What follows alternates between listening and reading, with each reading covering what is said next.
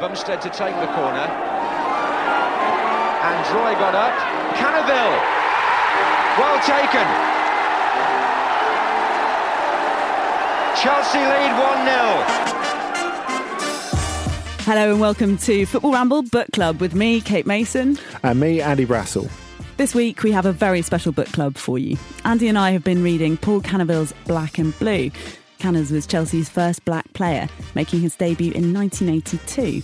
And the book charts his route to the heights of professional football and back again.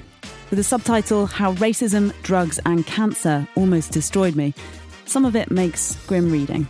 But it's a hugely absorbing story, and you're carried along by the charm of the man at its heart, who feels things deeply and found himself sometimes at sea in a world that wasn't designed to help him. Canoville's torment lasted for years, and one experience was especially painful.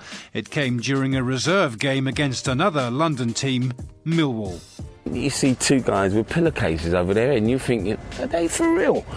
No, and you realise, well, how can these kids be allowed in the ground like this? And this is a reserve game. What's wrong with it? And this was Ku Klux Klan. Ku Klux Klan, and I lost my head. I ain't gonna say it. as a professional. A professional, I shouldn't have, but I did lose my head. The book opens with Paul Canoville's first game for Chelsea's first team away at Selhurst Park.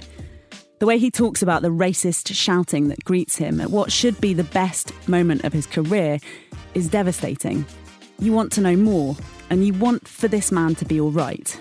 Well, the subtitle is correct. It's not just racism he's been battling his whole life, it's been sometimes a life of chaos. And we're so happy to have today Paul Canoville with us in the Football Ramble studio. Thanks for joining Andy and me. Yes, um, good afternoon. Um, that was a great introduction there, Kate. I have to say, thank you very much indeed. I'm kind of honoured anyway um, to be here. Thank you. We really appreciate it. And it's so great to get a chat, chance to chat to you. Um, would you say you were now all right, Canners? Um, that's a really good question. Would I say I'm all right? Um, instrumental um, because I still think about it to this very day. Um, my introduction down at Chelsea um, on that very day you mentioned um, still comes back to me. Um, and whatever happened afterwards, don't get me wrong, and obviously what's happening in football now. So that, in that element, it still yeah kind of reminds, it keeps flashing back to me as such. But um, still love the club as such, and yeah, I dig in and try to make it as smooth as I can. But um, yeah, it's what goes on right now. It's where I am. If if we look at that game you you came on um, for Chelsea against Palace at, at Selhurst Park, I mean, it's it's a really arresting bit in the book. I mean, I, I, read this book for the second time, having read it originally when it, it came out before we did the show, and it's still as shocking the the, the, the second time you, you, you read it. So I mean, you talk about the the feelings of isolation when you get back in the the, the, the dressing room after that. You talk about Colin Pates, the captain, coming up to you, asking how you were. You you, you talk quite warmly of, of, of John Neal and uh, the coach and how he tried to look after you. Um, but was was that an issue for you that there were like it, it was a very white dressing room and there was no one who could really feel what you feel? Um to be honest, you know, I didn't think it of it like that, and um, obviously, as teammates would do, you know, I mean, we consoled each other and kind of input each other in the game as such. Um, for that bearing, when I came in, I rushed into the changing room, and when the rest of the lads came after, it, usually the banter that goes on for after the game is unbelievable, but at this time, silence. Couldn't believe you, seriously, and usually when I've seen being in the change room, ah, the jokes that have come out that game. Didn't you have him in your pocket, Kenneth? No, but it was complete silence. Do you think game. people didn't know what to say to you? Probably didn't. They put it was that close. That that time, you you stadium at Selhurst Park was that close. The fans mm. were that close. You could hear it. Um, what could they say? How do you feel, Kenneth? Are you all right, Kenneth? Whatever. I don't know how I would have been, you know, I mean, felt about it, but um, I, have to. You mentioned John Neal. He was the one who came and consoled me and told me straight those words, man. These are some ignorant people, but it's what you're gonna do about it. And he was right. And I mean, don't get me wrong. Um, I, it was that experience. I've never ever come across that, and I've played football throughout. That's for me throughout the country. Just to talk about how a book like that, because I don't know how many people are aware of how books like yours are put put together, if you like, Canners. Essentially, there'll tend to be a collaboration between a ghostwriter and the subject. So you, in that case, in this case, it was Rick Glanvill, Yes. uh, the excellent Chelsea historian, and we're going to hear from him shortly. But I guess the question that occurred to me is how it felt for you. cost your mind back to when you first spoke to him. How it felt putting, starting to put some of these terrible experiences into words in front of a man who, to start with, was was almost a stranger. You know what? I, I mentioned that therapeutic. Then I mentioned that to you earlier, and it was like, um, you got to understand this. When I joined back or got come back, should I say, back to Chelsea, I was asked to. Um, I didn't even know they had uh, their own TV station. I was like, Chelsea TV station. Don't get me wrong. I've come back after how many years? From '86, 2004 too, and it was like, oh my god, what happened to the shedding that was taken down? The notorious shedding that used to give me that full stick was now I couldn't be seen no more, and it was like, my gosh, what's going on? Hotels, this is all changed. You know what I mean? Stamford Bridge Road. I that's how I left it. Is now changed. But um, met Rick, and I got to praise Rick. You know what I mean? Because it was like I was just got back. I was in, you know what I mean, invited back to Chelsea, and I think it was the golden year, the 150th 50th year of such and such an anniversary, and they were trying to get all the old boys together. And I, this time I just come back from having cancer, and I wasn't too. No, I mean just coming with rehab. Well, rehabilitation, not rehabilitation, but anyway, um, going through the um, medicine and my um, treatment, shall I say, chemotherapy treatment.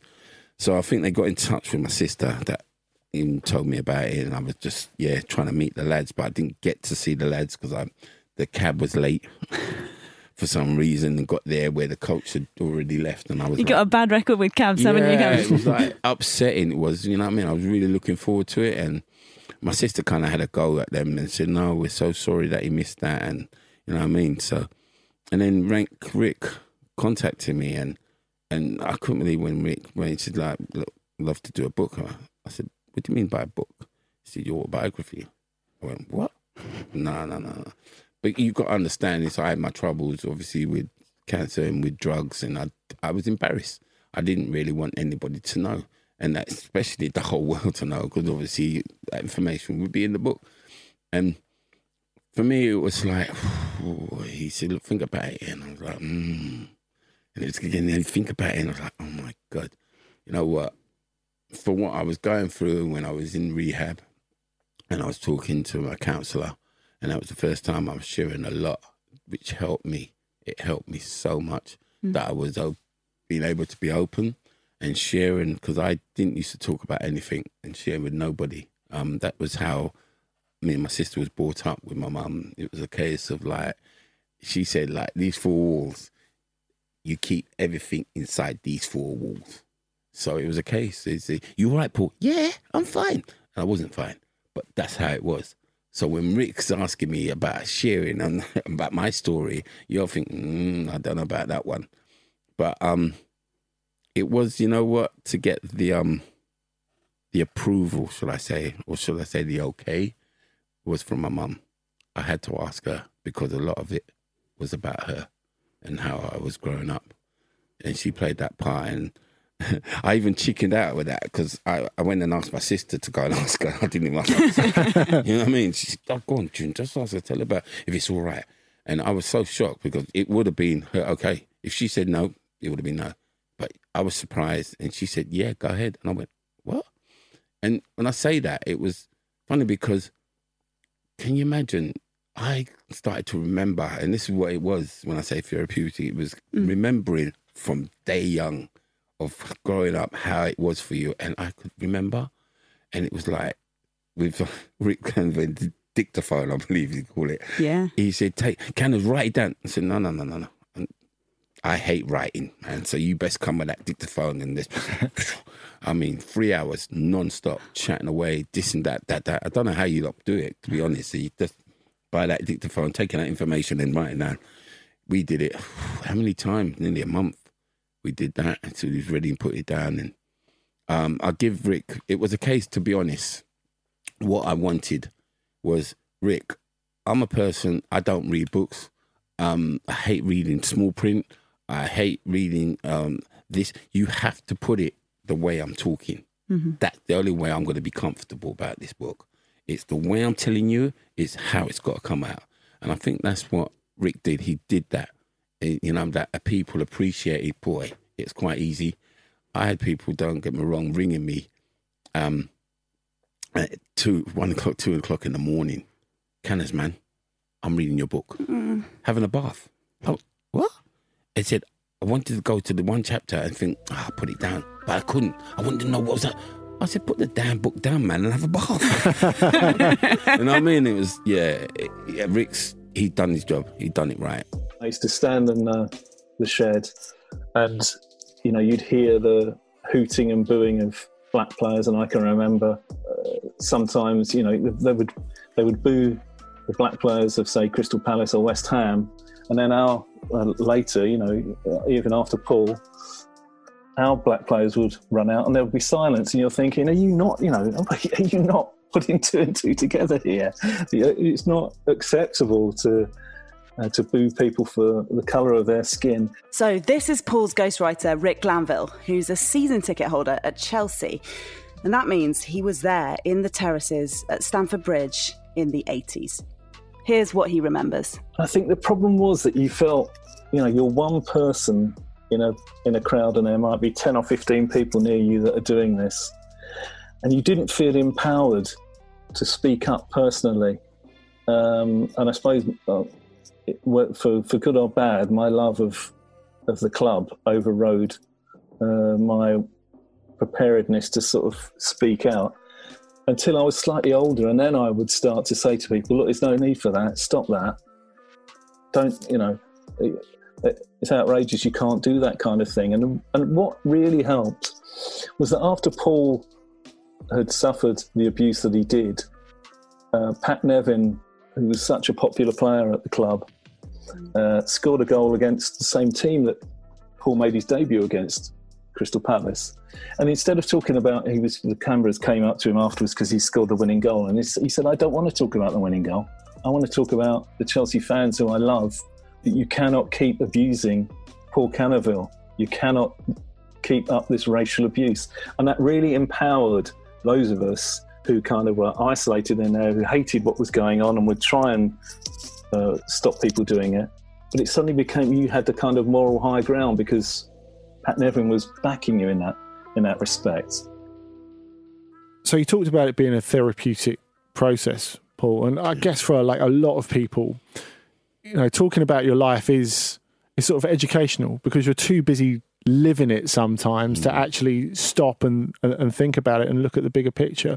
When you go back to those early years at Chelsea when you were suffering some awful abuse and you were young and you were new in a really high pressure profession getting it from Rick's perspective, who was obviously there on the terraces at the time, hmm. Did that help you decipher it? Did that help you work some of it out and, and really realize what had gone on actually?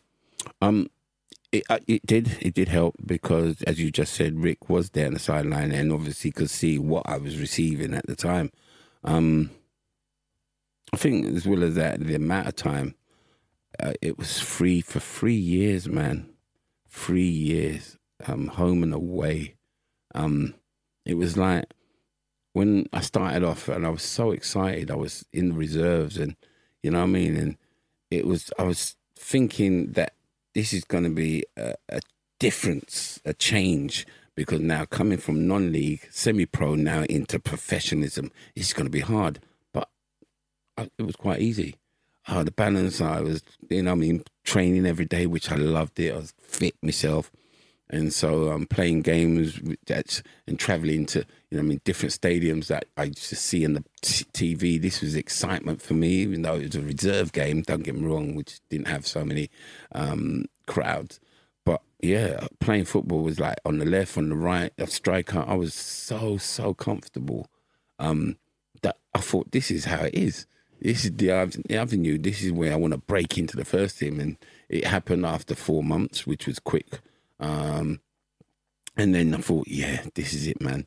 Um, being told, and it was only the day before, being that, yeah, you're substitute um, for the Crystal Palace game. What? Yeah. And you know, I mean, boy, mobiles made made money from me, but I tell you that now because I was phoning everybody, family members, friends. Come on, man, I got tickets. Don't worry about that. You're there, yeah. Don't worry. Come up to me. I'm gonna do it. Come on. And I got everybody down. Don't get me wrong. Um, and yeah, it was uh, traveling on the on the on the coach. And don't get me wrong, I've been on the coach, but nothing like how it was. This coach was like a house to me. It had a kitchen, bathroom, the lot, and it was like this is what you call yeah professionalism. Yeah, it was it was a glance, man. Trust me. So you can you you can understand the adrenaline that was happening in me. I was like I was so excited, and I got to the stadium, and you're seeing the crowds forming and coming. I like, yeah, this is it. And um, what Rick saw there, trust me, and I don't think anybody knew quite honestly inside what was going on. Um, and my love for football has from the age of five, man, from the age of five, that was all it was for me football. Education didn't come so importantly, even though that was something for my mum and parent that wanted to. But that day, I, I, I will never forget it. Um, it, it, it was like a hammer that hit a nail. And um, when the governor, and I thought I'd never get on. And this is how it honestly was. It was like the first half thing, seeing nil nil, and I've already clocked the right back and thinking, Jesus, I've got this guy in my pocket. If I get on there, I knew he couldn't run. you know what I mean? I'm thinking, yeah. yeah, get me on here. You know what I mean? And time is running out, and you got to understand, right? And I'm bringing back football how it was back then. It was one substitute, one. Hmm. So your manager had to make the decision of when to bring that substitute, whether it's injury, whether it's a change of game. To compared to today's footballers, six substitute, use three. So I'm looking at, my God, it's nil nil. Second half, come on, it's nil nil. 25, 75 minutes, eight minutes, nil nil. And I'm thinking, come on, man, get me on. Let me try this game. I'm I'm busting up me. I don't know. And um, I'm thinking, nah, he ain't gonna use me. And you get that call, you don't know canners. What's that? Go and get warmed up. That was it. Trust me, I am buzzing.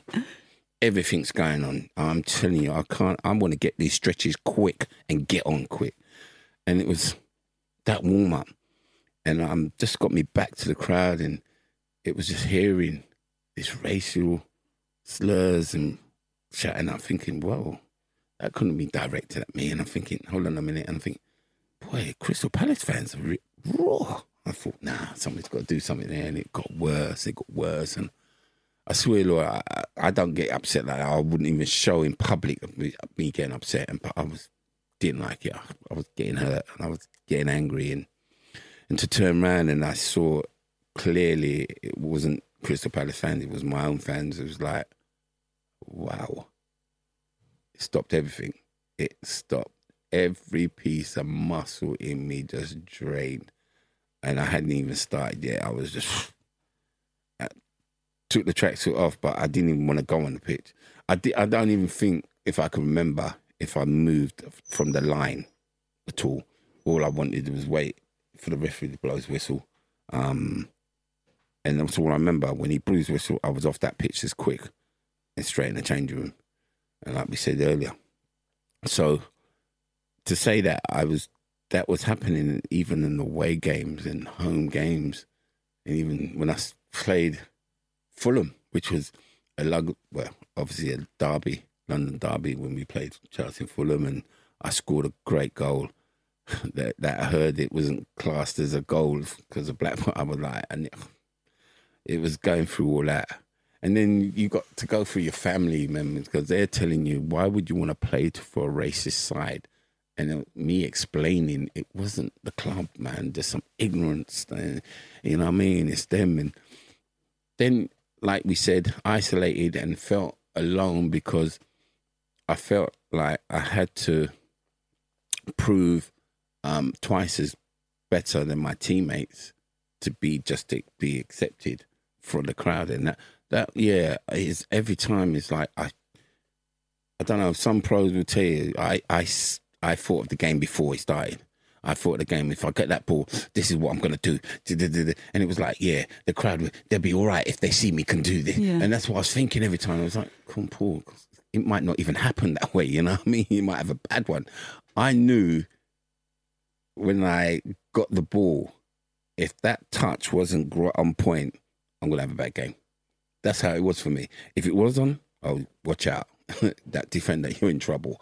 That's how it was um, every time for me. And um, yeah, some games was all right, some you know medium, but I put every effort that I could.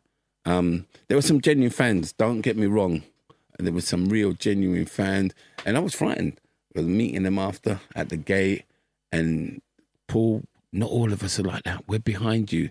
We really are. And I was like, okay. And I ain't gonna lie. Somebody used to give me the Wrigley spearmint, you know, the chewing gums, yeah, packet.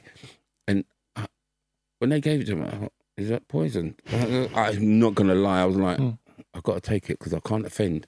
But like when he eat it, I swear, Lord, I thought it might have something. I was like, how could you think like that? Because you know what I mean. Because so paranoid. it was. It, it, really was. It was that turn of scary time. But some genuine supporters. Uh, I have to call out John Jewett.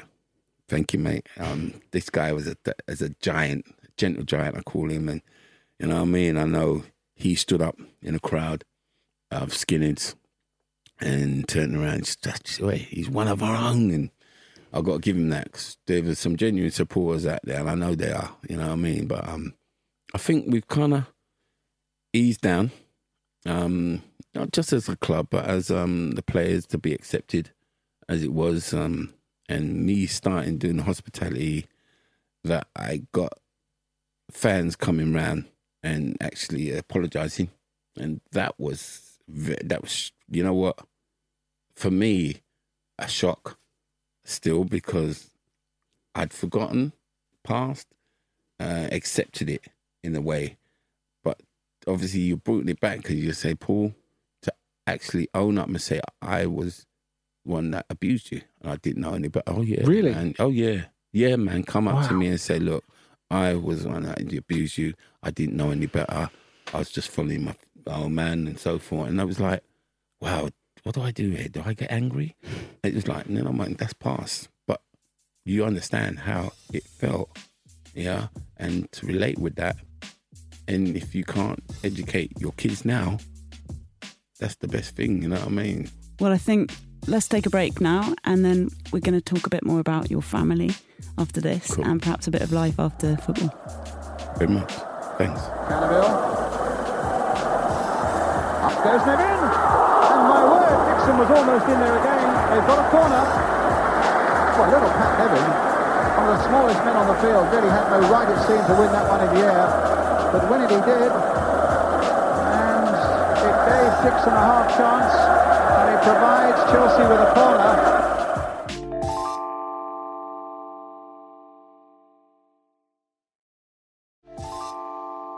Welcome back to the book club with Andy Brassell and me, Kate Mason. This week, we're talking about Paul Canoville's book, Black and Blue.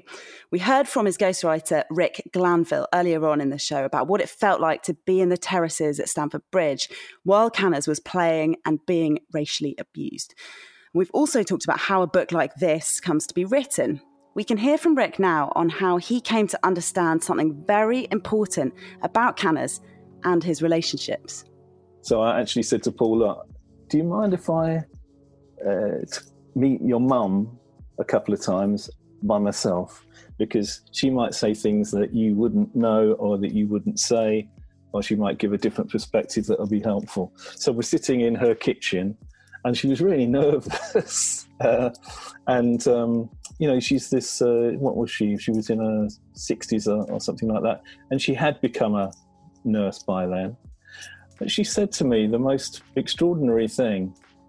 I, I said, "How do you how do you explain how Paul ended up how he did, going off the rails?" And she said, "Well, you know, um, I didn't realise until I became a nurse, uh, and I was sitting in a class and we were talking about pediatrics, and they said the first the first thing obviously every child in this that's born needs is love.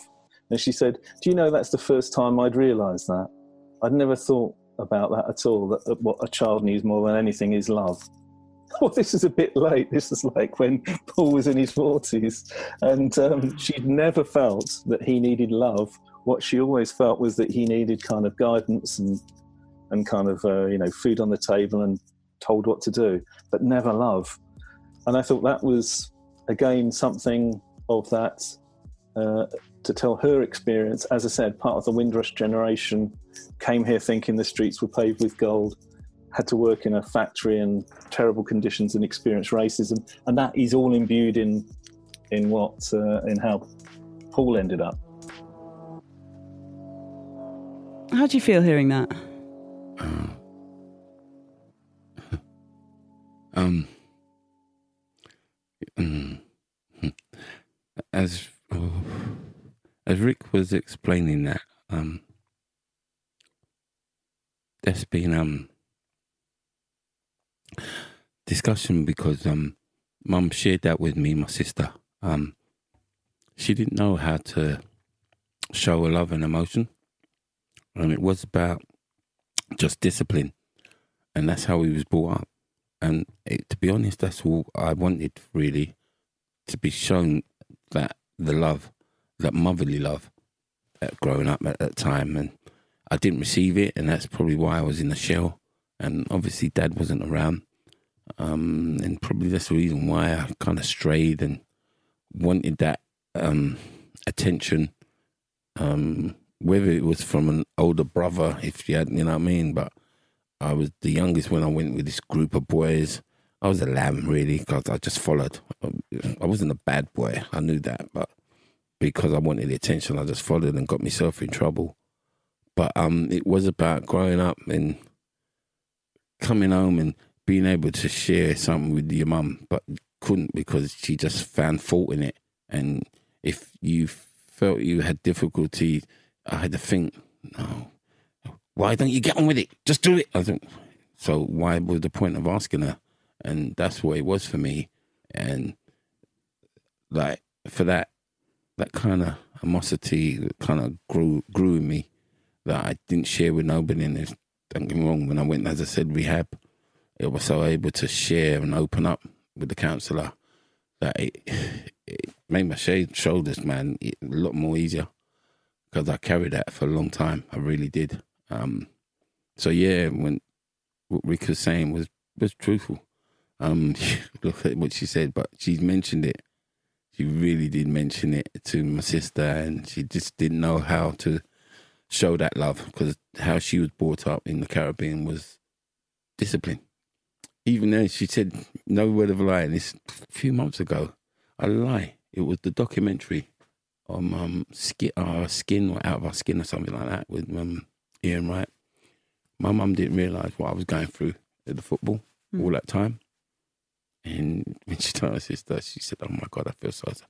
I said, "Boy," and she got me a text, and I was like, as was here now, hearing Rick said that, yeah, a bit tearful in my eye because I didn't open up. We didn't talk about it, so she wanted to know, and from hearing it from the documentary, she saw that, oh my God, what Paul was going through. And I didn't, yeah, it was, yeah, it was kind of hard. So, what about your dad? I mean, he was out of your life for, for quite a long time. And then after you have one of your best matches mm. for Chelsea away at Sheffield Wednesday, where you change the game, you meet him afterwards. So, yeah. how was that? That must have been an unbelievable day for you you gotta understand as well that because um, whilst growing up, everybody was telling me, "Boy, you look like your dad. You look like your dad," and I didn't know because mum, she took every picture down, didn't know what he looked like. Um, so to get in touch, obviously, with this, you know, I mean, dad was like, I had so many questions, and it was a time that, as you mentioned, it was in Sheffield and he was playing Sheffield Wednesday, that he lived down there. And I thought uh, that was mostly as well played a part in my life because none of my mum or dad didn't come to see me play at all football, not even when I was a youngster, and that left, yeah, not sour. It was it was bitter. What do you make of that then? Why why did they not want to? Mum didn't see sp- sport as a job. Football, nah, it wasn't educational. Dad wasn't around, so he didn't know what was going on. Cricket, Dad loved, and I love cricket. Don't get me wrong, but um, I really did want, you know, a family member, and I say that because it's like I had a second mum, and this Auntie Stephanie. I'm mentioning you. I love you. Um, that um, I was always the one on my own when I went and played the youngs. You know, what I mean, the combinations, the districts, the school. Everybody had their parent with them, man. But who stood out? Me. And just to have that supporting word, you know, what I mean, well done, son. Well done, mum. You know, what I mean, from a parent. I didn't have it. I had it from other parents that come in. Well done, played well, good man. And you know, what I mean, I've went home excited, wanted to share that, but got dropped, and it just quite easily go and clean up the room. Uh, yeah, all right. That's how it was every time. So for mum, she didn't know anything else but discipline. Um, and dad come in where the opportunity I started to get in touch. We talked. We didn't even really talk because I said, "Look, when I want to see you, because I had so many questions to ask you. Yeah. Why you left and why didn't you come and check us and so forth. And I didn't know whether I was going to be angry or not. So anyway, Sheffield Wednesday, it was a case of, you know what, would you like to come and see me play? He said, yep. I said, okay, cool. You know I mean? And I ain't going to lie to you, I was more nervous about him than the game. And it was like, I remember Friday distinctly, we had a pre-match meal. And I must have ate too much, man, because you know when you eat too much, you start, as a footballer, feel heavy and I, oh my God, I can't run, man. Oh man, I know we got That's tough on a wide player. You know what? We got two, three hours, man, and this thing's got to come out. You know what I mean? It was like, Can I go and go? Can I go and go? I swear. and it was like, oh my god, man. I know I'm going to be sub anyway. I'm so glad that pull your sub. I went, oh, I needed that. You know what I mean? Let's get this out, get this out, get it light. So anyway, um, it was constantly thinking about, oh God, what am I to say to this guy, man? Am I going to angry with him, I'm so or game started? I'm on the sidelines, and I swear, Lord, my head was just thinking on him, and I saw one attack, and they went one nil up Sheffield Wednesday, and I thought, oh, we get back that, don't worry, man. And then, then they went two nil up, and I thought, still, I love the way Chelsea playing. We, we can get back that. But when I saw three nil up, I thought, boy, we're out of this game. you know what I mean? I was thinking, anyway, yeah, what am I going to tell him, man? Where was he been? Why didn't he come and check us? You know what I mean? And left me with the bag and then this and that. Everything was going from my mind. Anyway, substitute, come on. Canners, you straight on. I went, okay, had to switch on. Bam. And you know what? It's it's I got to say it was like a blessing in disguise. It really was from above for that game to go the way it went. And for me to come in on that second half, receiving the first ball, um, see to this very day, Joey Jones hitting the ball long. I'm continuing watching that ball, and it's heading on for s- from Kerry, then speed, and I followed it into the box, and first touch hit it to the right of the keeper, 3 1, 11 seconds. How, how could that come about? Your dad is here watching you play for the first time, and that's happened. And don't get me wrong, what restructured after that by scoring two, which could have been the winner. Okay, yes, gave it a fourth, but it ended for all. Paul scores two, and his dad was there to see that. Man, that to me, my man must have done something up above. I'm sorry, because that could have never happened any other day. Um, I think the nerves are still racking because I was thinking, oh my God, how am I going to recognize this guy? And I mean, in a player's lounge, which was quite easy because he was the only black man. so it's like, you must be my dad, all right? You know what I mean? So um, yeah, come to yeah. Um, you know what? I had everything in my head, like yeah, just make sure you show him the face, like yeah. Was the game all right? Yep. How you doing? All right. I thought, fuck, this ain't going well at all. Well, I said, do you want a drink? Why not? Yeah, all right, here we go. and that was it. They calmed me two lagers because I wasn't a lager. I was it Shandy? I was, and um, since then, um, yeah, we just got on, and we was in touch. And I think, to be honest, it was difficult for my mum to accept that me and dad was now in touch and getting on Yeah. At this time. And I didn't understand it, but then I understand how she felt. Look, all this time I brought you up and now you're in touch with dad and you're, you're talking about your dad. Like, it wasn't the case, but mum, you are first. I know what you've come through. You know what I mean? And at the time when I was young, I didn't realize until now what you've done. I'm glad we're in touch. Um, emotionally, it was difficult. Uh, yeah, it was difficult times. Um, I'll never forget them, but it's probably made me who I am today uh, and where I'm going. But you, you always seem to have this sense, and it's all the way through the book, that guiding young people is really important. I mean, you talked before about how you were surprised going into schools that people knew who you were, and since coming through drugs and cancer, you've done so much in the community. But when you go all the way back to when you first became a professional footballer, you were saying in summer you'd go to schools in Hackney and around where you grew up and, and, and get involved there. So it's it's not like you just had to find a purpose through coming through the other side. This was something that was always in your mind, right? It's part of who you always were. It was, you know what? It's funny because um, I think that time period was when I got injured deeply. And obviously, like we, I mentioned, educational.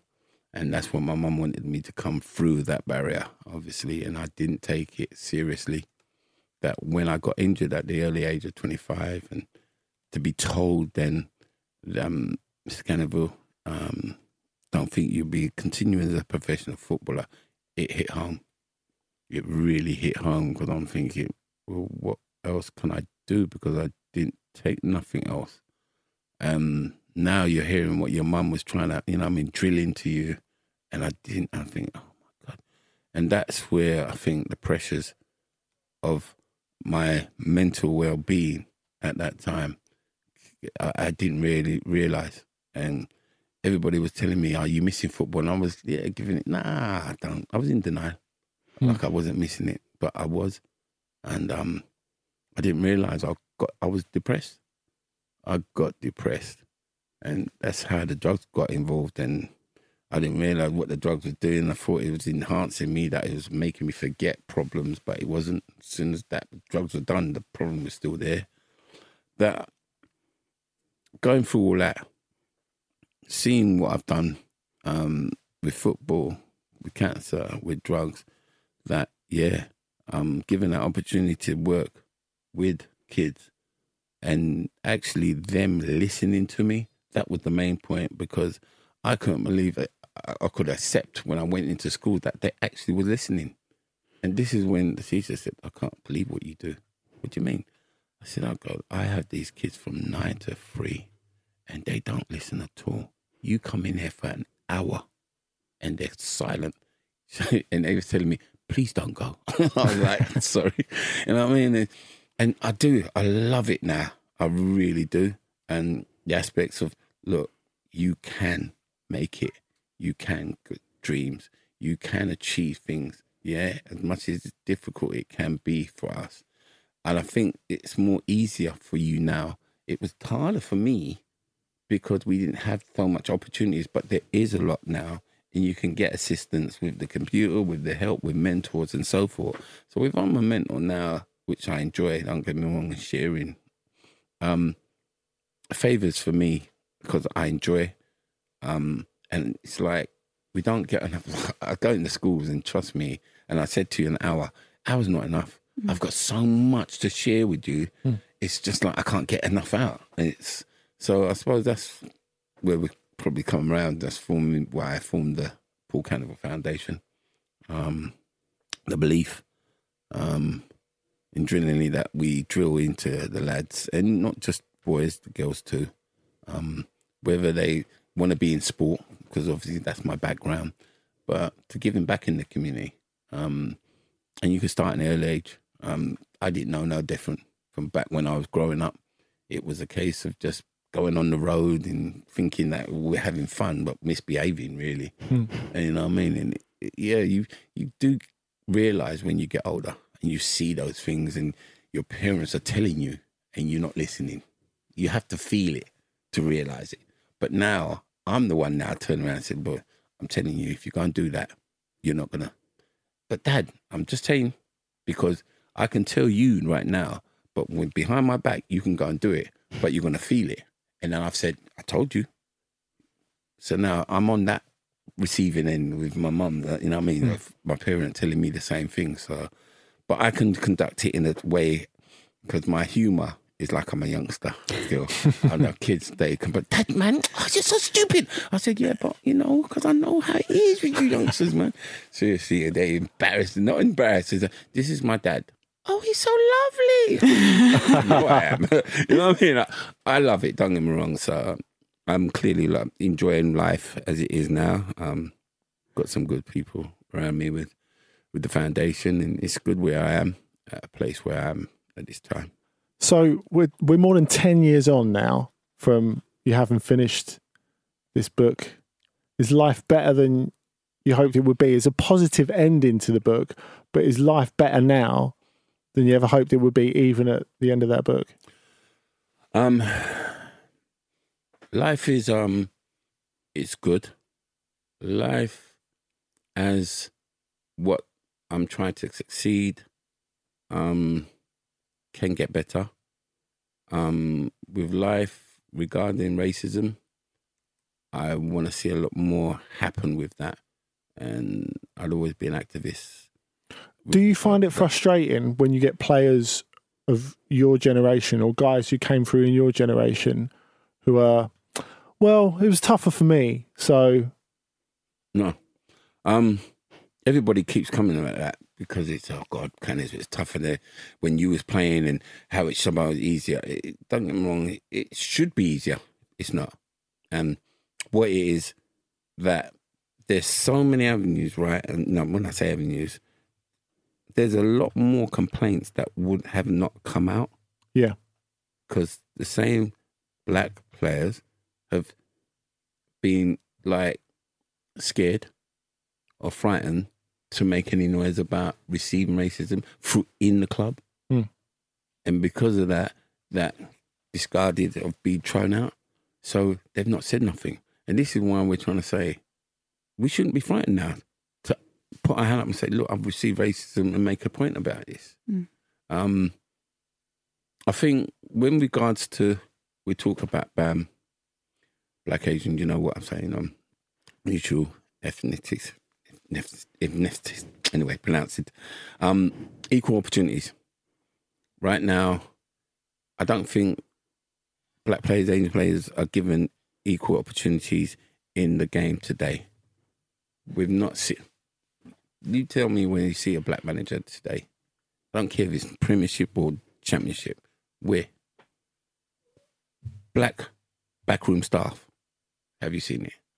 These are players that have given a service to clubs, who love football, who've taken their coaching badge, taken their UEFA badge, yeah, and still can't get a job.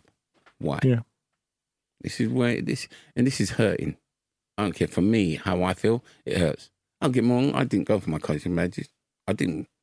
I love what I'm doing now, and talking to young kids, and it's not just black kids, white kids, Asian, all kids, showing them their belief and believe in themselves. But I've seen guys that have taken their coaching badge and trying to get into the game and not being allowed. Why is that? Because the face don't fit. Something's wrong there. What are we going to do? As I said, it was the second time I've read this book. Um, I read it originally when it came out in what 2009, and um, it's very rare that you read a book and it's so impactful the, the the second time as well. But that is definitely the case. Uh, with Black and Blue, obviously there are a lot of themes that unfortunately are still very germane today. Um, but it's it's a reminder um, not only of how far British football has come, but how far it's it's got to go. And I think it's a really um, explicit very um, erudite explanation of, as Paul's told us today, exactly how it feels. And I think for that reason, as many people as possible should read it.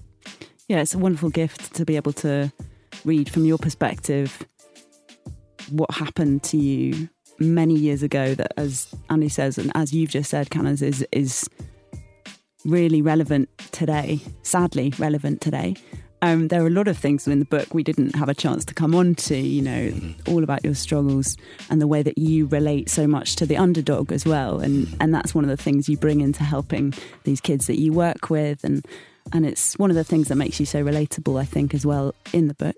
Um, and yeah, just echo Andy, I'd encourage everyone um, to read it. Black and Blue by Paul Canoville.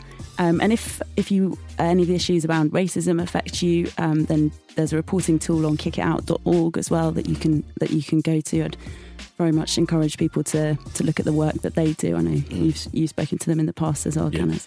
But all it leaves for us to say is thank you yes, so thank much you. for joining us today, and uh, we're glad to see you doing so well, and we thank hope you. to see you soon. Yeah, thank you very much for having me. Anyway. Bye.